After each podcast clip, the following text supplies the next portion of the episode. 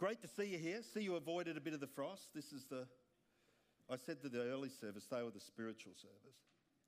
They were going to get into heaven first because they were here when it was like six degrees. But uh, we're the clever service. So we'll get into heaven through the side door or something like that. Just having a dig at you. Okay, Nehemiah. We're in the Nehemiah series, week two Vision in Action.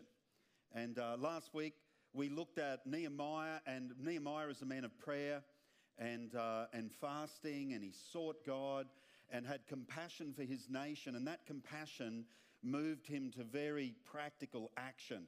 And so the story's just begun to unfold, and, and we are looking at a chapter of the Bible a week at the moment. Don't know whether that'll continue, but are you ready for another whole chapter? Yeah. Is it okay if we read the Bible in church? Five of us are ready for that. Is it okay if we read the Bible in church? And I think that we can handle a bit of the word. And, uh, and look, uh, most of the time I think I try and preach on an inspirational bent. This is a little bit more teaching. Is that okay? Where we just sort of teach and we're going to teach uh, these principles. And of course, we've just finished a series generally on stirring our hearts for vision. And I pray that through that, there's a bit of vision in some of our hearts got a bit of a plan, got a bit of a thought for how things should be in our lives and around us. And, um, and so when we look at Nehemiah, we're looking at a guy who's living it.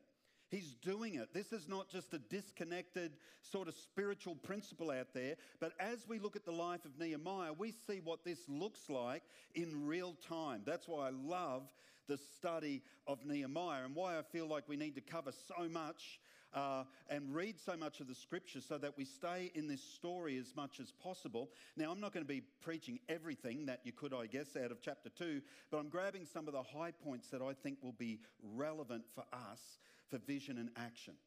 Right. And Nehemiah.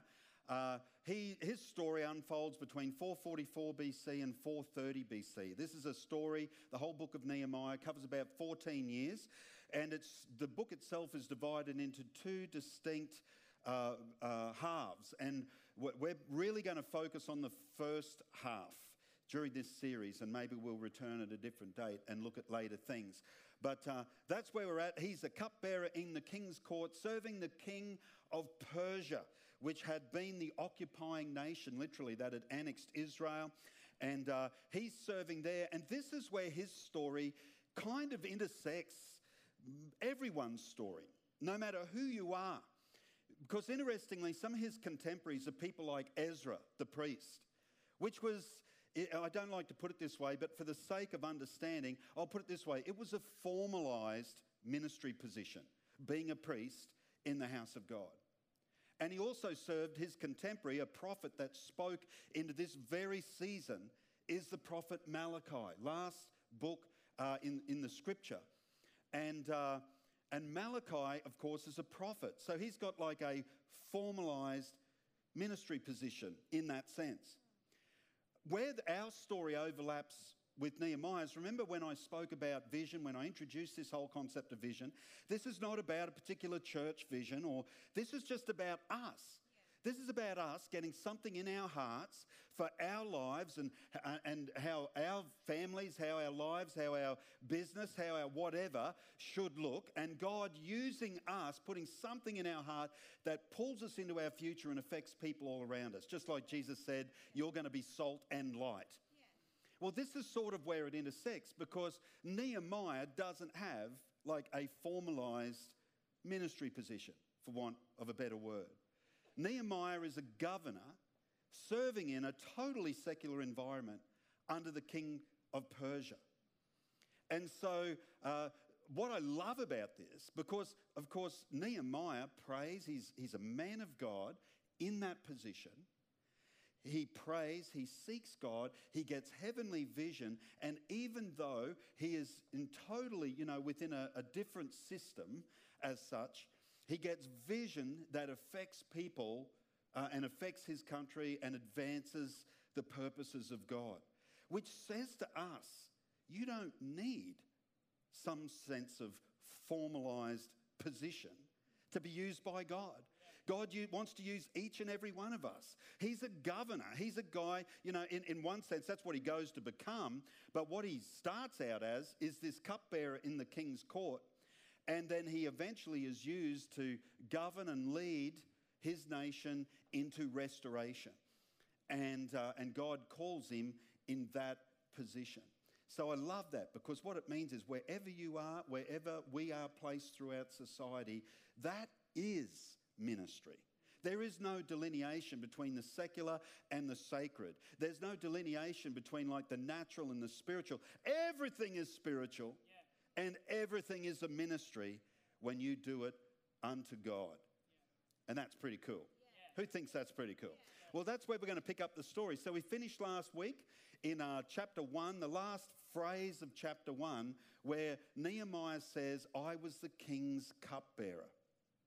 And I said last week, there's a fair bit of courage involved in this, but we would get to it. So today we're going to start there and we're going to get to it. Picking up the story, chapter 2, verse 1 through to the first half of verse 4 says, In the month of Nisan, in the 20th year of King Artaxerxes, when wine was brought for him, I took the wine and gave it to the king. And then he says, I had not been sad in his presence before.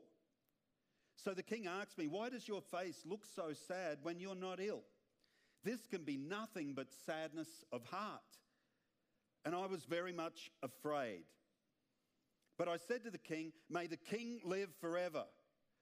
Why should my face not look sad when the city where my ancestors are buried lies in ruins and its gates have been destroyed by fire? And the king said to me, What is it that you want?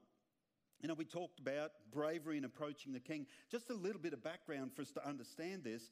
A cupbearer in the ancient world, and most Ancient cultures recognize this, write about it. This is not just a Bible thing, even though it is in the Bible, it's in Greek mythology, it's in a lot of histories of ancient peoples. The cupbearer to the king was a very trusted position, as I mentioned last week, because as the cupbearer to the king, you were there to thwart any assassination attempt that might come through what the king drank. Uh, poisoning people was a thing in the ancient world, it probably still is today, but it was a big thing back then. It was one way you could get to someone was to poison what they drank. And so Nehemiah's role would have been most likely to test and taste the wine and risk his own life to make sure that the king was safe. This is his place. But that wasn't the only, uh, you know, so he was trusted, but that wasn't the only thing you had to have to serve in the king's court. To serve in the king's court, it was to be a place of beauty. You were actually chosen because you looked aesthetically pleasing, yeah. that your attitude was sharp, that your thinking was clear, and that you added joy in the presence of the king. To actually not bring joy into the presence of the king was to risk your own life. And that is what he's doing. His role description was you will test the wine, you'll make sure that no one can get to the king, you will be happy and joyful and bright. You will be his bright spark in his day. Would have been his job description and the job description of everyone in that court. And here is, here is Nehemiah stepping out in faith and with courage, allowing the king to see the true state of his heart. Remember last week he'd heard a bad report, or he'd heard a report that the, the Jerusalem lay in ruin. And so now he's letting the king see his feelings. And obviously, because the king respected him and he had won a certain place in the king's heart, the king doesn't react badly, but says, What do you want? Which is a really powerful thing. I tell you, for us, it's huge for him to have done that, but it's daunting for us too. You know, when Sue and I were first pastoring, um, uh, and we'd, be, at, we'd go to a conference and there'd be people there, you know, other leaders and pastors that were doing phenomenal work and that we knew that if we could connect with them they could help us on our journey etc but i remember the first few years how daunting it was. As a matter of fact i was really really bad at it. I just i could not go and approach someone because i thought they would not want to know me. They would not want me to interrupt their important lives. That was kind of my thinking. And then i had a good friend say to me they're people just like you for goodness sake. Cross the room. And i learnt to cross the room and ask what I needed. You know, Jesus said, You have not because you ask not. And right here we see Nehemiah breaking out of his, you know, whatever fear he might have had. And it just makes me wonder how often, how many great visions have potentially been thwarted because our own insecurities, our own fears, our own fear of being misunderstood, even, stops us from crossing the room and connecting with the person we need to connect with. I wonder how many. Can I encourage us? Get out of that mindset. You're worth meeting. Yes. You're worth meeting. I, I got to a point where I thought, uh, of course, people need to meet me. I'm Chris Mulhare, BA, born again. That, that my only sort of that my only qualifications. But it was I had to get to a point where it was like, you know what, I am worth meeting too. And then I found that what my friend said is true. They're people just like you, trying to do their best. They're not superstars, but they might have what you need for the next part of your journey. And that's where we see it. So don't let that be you. Paul says this to the Corinthians, and I love it in the message translation 2 Corinthians 6 11 through 13. Dear, dear Corinthians, I can't tell you how much I long for you to enter this wide open, spacious life. We didn't fence you in. The smallness you feel comes from within you. Your lives aren't small, but you're living them in a small way. And I'm speaking as plainly as I can and with great affection.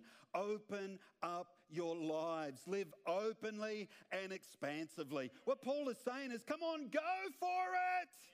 Don't let smallness limit you but from connecting with the kind of people that you need to connect with that will be a friend of your future and take you where God wants you to go. Don't let that smallness of heart or fear, because it's a real thing, isn't it? Yeah. Come on. It's a real thing that can shut you down. And yet Nehemiah stepped out and he took his life in his hands to connect with the resource that he needed to take his vision forward. And verse 4 is interesting, just as a quick aside. The very next thing it says, Then I prayed to the God of heaven, and I answered the king.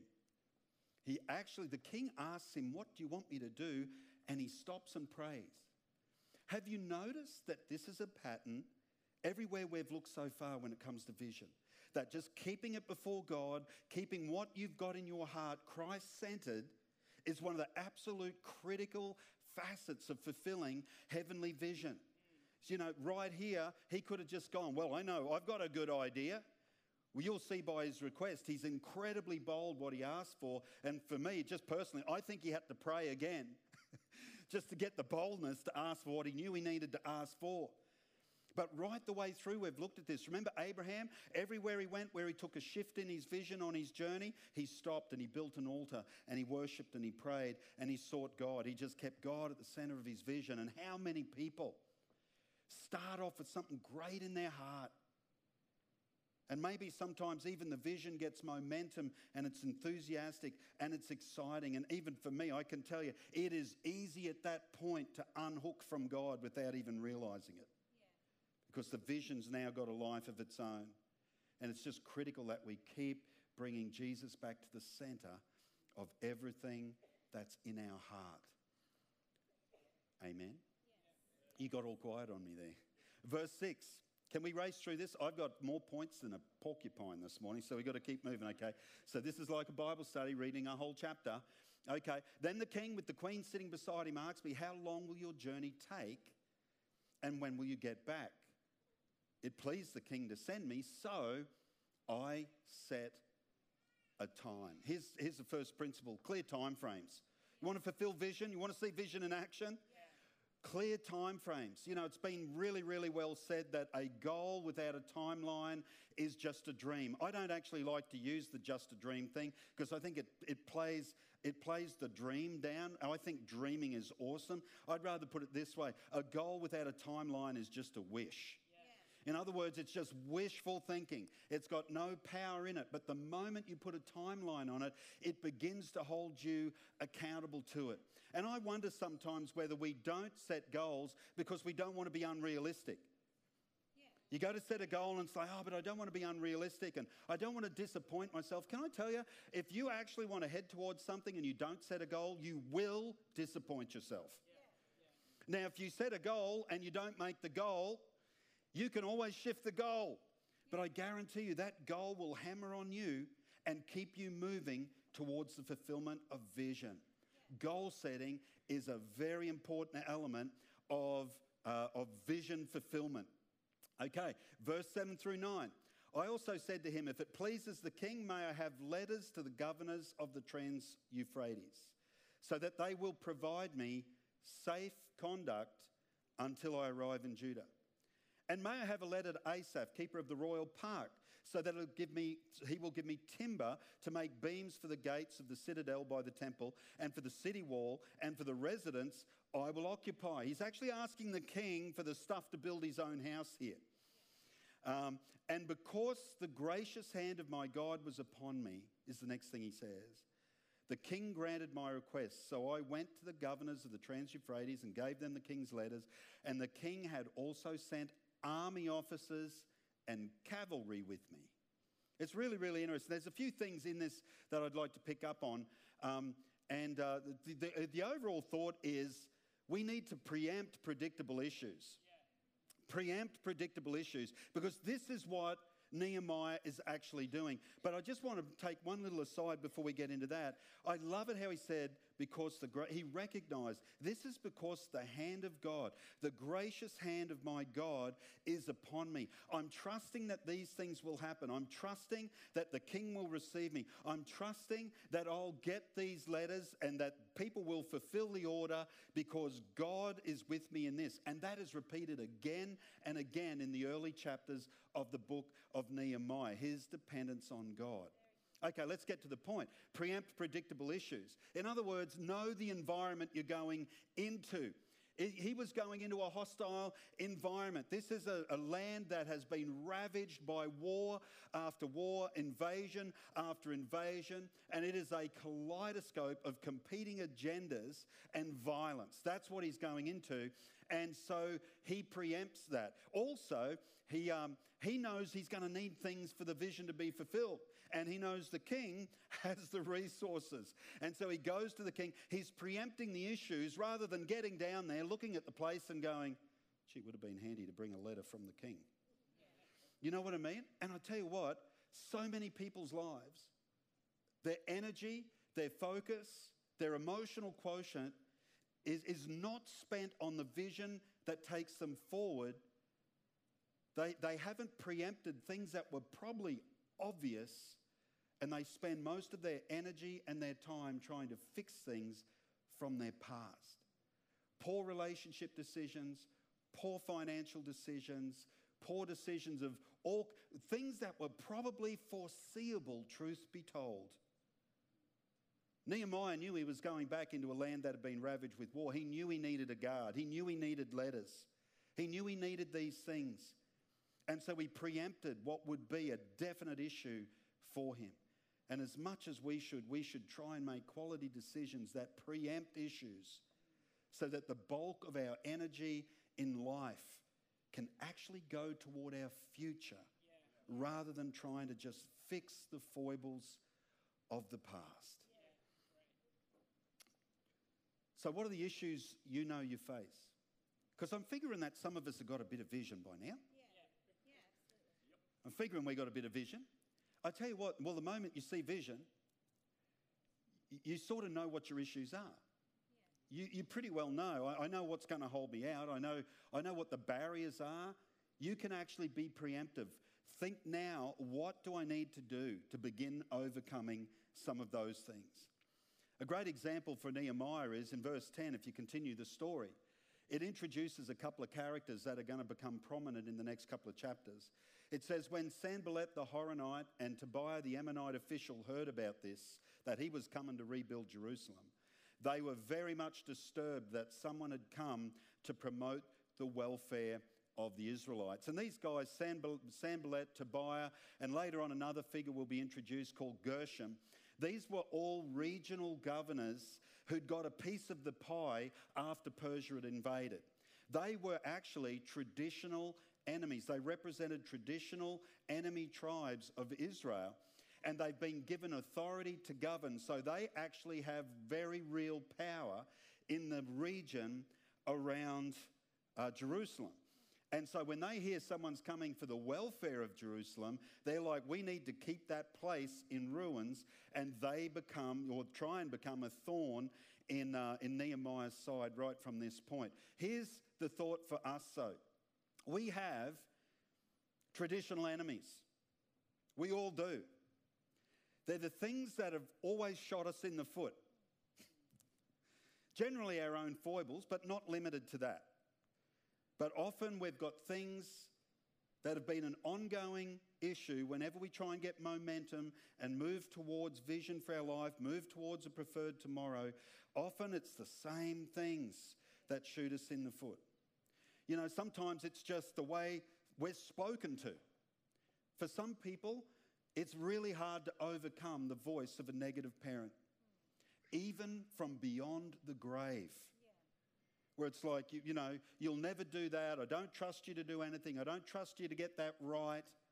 And it actually can make you second guess yourself whenever you go to launch out because you're really thinking, I've never been able to get this right. I've been told I'm useless. I'm beginning to believe it.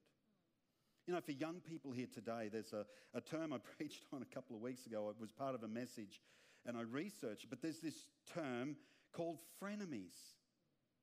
Frenemies is a thing. Who would have thunk it? Frenemies is a good English there. Frenemies is a thing. And what's a frenemy? A frenemy is someone that you think is a friend and you let them into your world, but they're actually toxic. Yeah. They actually poison the water hole. They're actually not a friend of your future. They might need you for now, but they're not a friend to your future. Yeah. And you know, for some of us, maybe for some of us, vision fulfillment has been a matter of actually getting the right people around us instead of actually allowing the wrong kind of attitudes and the wrong kind of thinking to continuously speak into our lives. Hey, be friends to everyone, but be very careful who you allow in to your inner world. And for some people, that, that's just a traditional enemy. The need for acceptance or whatever has made, made it impossible to make the kind of decisions you need to make to go forward. Uh, social media pressure and judgment, the comparison trap. You know, maybe it's you. Maybe you, your traditional enemy, your own worst critic, nagging away on the inside continuously, telling yourself all the reasons it will never be and it could never be you. Whatever it is, you've got to overcome, you've got to confront traditional enemies. It could be something as practical, as I mentioned before, as poor financial management. And you've just never been able to launch vision wise because you can never resource it. And can I, tell, can I just say this to that? Honoring God with your finance is not a get rich quick scheme. But failing to honor God with your finance is white anting your own future. Yeah. At some point, you've got to make quality decisions as to what you do with your finances. Verse 11 and 12, you doing all right? Yes. Doing all right? Got two minutes for four points. Let's see how we go. Verse 11 and 12 I went to Jerusalem, and after staying there three days, I set out during the night with a few others. I had not told anyone what God had put in my heart to do for Jerusalem. Remember Joseph? told his half brothers it went really bad. You've got to be so careful when you share your vision. There was no mounts with me except the one I was riding on. And by night I went out through the valley gate toward the jackal well and the dung gate. Don't you love it? The jackal well and the dung gate. Don't you love those terms? Examining the walls of Jerusalem, which had been broken down, and its gates, which had been destroyed by fire. And then I moved on toward the fountain gate and the king's pool but there was not enough room for my mount to get through, so I went up the valley by night, examining the wall. Finally, I turned back, re entered through the valley gate. Here's another thought, another clear thing that we have to do realistic assessment. You've got to know what you face. You've got to know the realities of your situation. You know, for example, if you go like, I have a dream to be the Prime Minister of Australia. Well, you better realistically assess the kind of education and the kind of experiences you might need in life to ever be a contender. Because without doing that, it is just a wish. It's no more than that. And here, Nehemiah, it's, it's sort of like when you navigate. Number one rule of navigation, if you can possibly get it right, is to find your way anywhere, you've got to know where you are. You've got to know where to start in that sense. And so this is exactly what he's doing. And uh, he's riding, just think, he's riding through these streets of this burnt out city. And there's places where he can't even get his horse. He can't even he can't get his horse through probably because of collapsed rubble in the streets, etc. He's doing it by night, he's doing it clandestinely. And I can't imagine the stark reality hitting you any more than maybe riding around on a bit of a moonlit night or whatever it was and just seeing the destruction that has now been there for over a hundred years. And it's like, my goodness, this place is a mess. But he took a realistic assessment and he stared the problem in the face. And I think often we don't want to stare our issues in the face. We're worried we'll be discouraged and we won't see anything but problems. But can I just encourage you to see beyond the issues to what should be. This is what vision is. If you can see the problem, you can get the vision. If you walk past, you know, parents, you know this, you walk past a kid's room and it's a mess. The instant you see the mess, you also see how it should be. Yeah. Those toys should be in that box, and that thing should be on the shelf, and that rug should be over there. And, and you and instantly, if you can actually do a realistic assessment, it's brilliant because it actually tells you this is what needs to happen. It gives you a plan, it gives you an understanding. If you can see the problem, you can see vision through the problem to what it should be. Remember, vision is a clear mental image of a preferred tomorrow. And here he is doing it. Okay, two more thoughts. The officials did not know where I'd gone or where I was or what I was doing. Because as yet I'd said nothing to the Jews or the priests or the nobles, anyone who was going to do the work. But then he says this, and this is brilliant. This is vision casting. This is gathering support for the vision. He said, You see the trouble we're in. Jerusalem lies in ruins and its gates have been burned with fire. Come, let us rebuild the wall of Jerusalem, and we will no longer be in disgrace. And I also told them about the gracious hand of my God upon me. There it is again. And what the king had said to me. And they replied, Let us start building. So they began this good work. I love it. This is vision casting 101. This is how to communicate your vision. And sometimes you just need to communicate it to yourself. You know, basically, the problem, the opportunity, and the benefit. Here's where it's at. Here's what we could do. And this is what the result would be. And you might say, well, I'm not trying to rebuild a city wall. I'm not trying, I don't know how that relates to me. Think about it in your marriage. Honestly, instead of saying to your spouse, or thinking to yourself, well, this week's going to suck like last week did. The ability to sit down and say, you know what, I think we've got some communication issues. You know what, I, I think that uh, the way we're parenting is, is we've got to change our modus operandi what we're doing with our finance, whatever it is. But I'm going to sit down with you. Let's talk about the realities that we face, but then let's talk about the opportunity of what we could create and determined to do this differently, determined to get it better and to make it better. Because if we did, this is how we could be living. That's vision casting, and we need to do it on every level of our life, even if we're just articulating it for ourselves. Young person, if you need to break the web of frenemies, cast a vision for it. By the end of this year, I'm going to be surrounded by people who are friends to my future in an environment that is anything but toxic. And this is how I'm going to do it. I'm going to make some tough calls, some tough decisions. I'm going to walk away from some conversations. And I'm going to find the kind of people who empower my future. Any area of your life, these principles can be applied to. Vision casting is a powerful thing. And lastly, I'm going to skip down to verse 20. He's challenged by his existing realities. He's mocked, he's ridiculed in verse 19 by Tobias, Sanballat, and Gershom. And then in verse 20, he says, I answered them by saying, The God of heaven will give us success. We, his servants, will start rebuilding, but as for you, you have no share in Jerusalem or historic right to it. And I'm going to look at that passage, which is an interesting passage, a little bit later. But the final thought is standing strong in faith.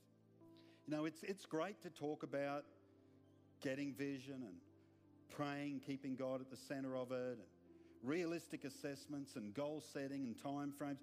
All of that is practical stuff, but I tell you what, if you're headed towards something with the sense that God wants you to get there, God wants my, my personal life to look this way, God wants my business life, my career life, whatever it is, I believe God wants me to head in this direction, my ministry expression and how I'm going to touch others' lives, this is what I've got in my heart.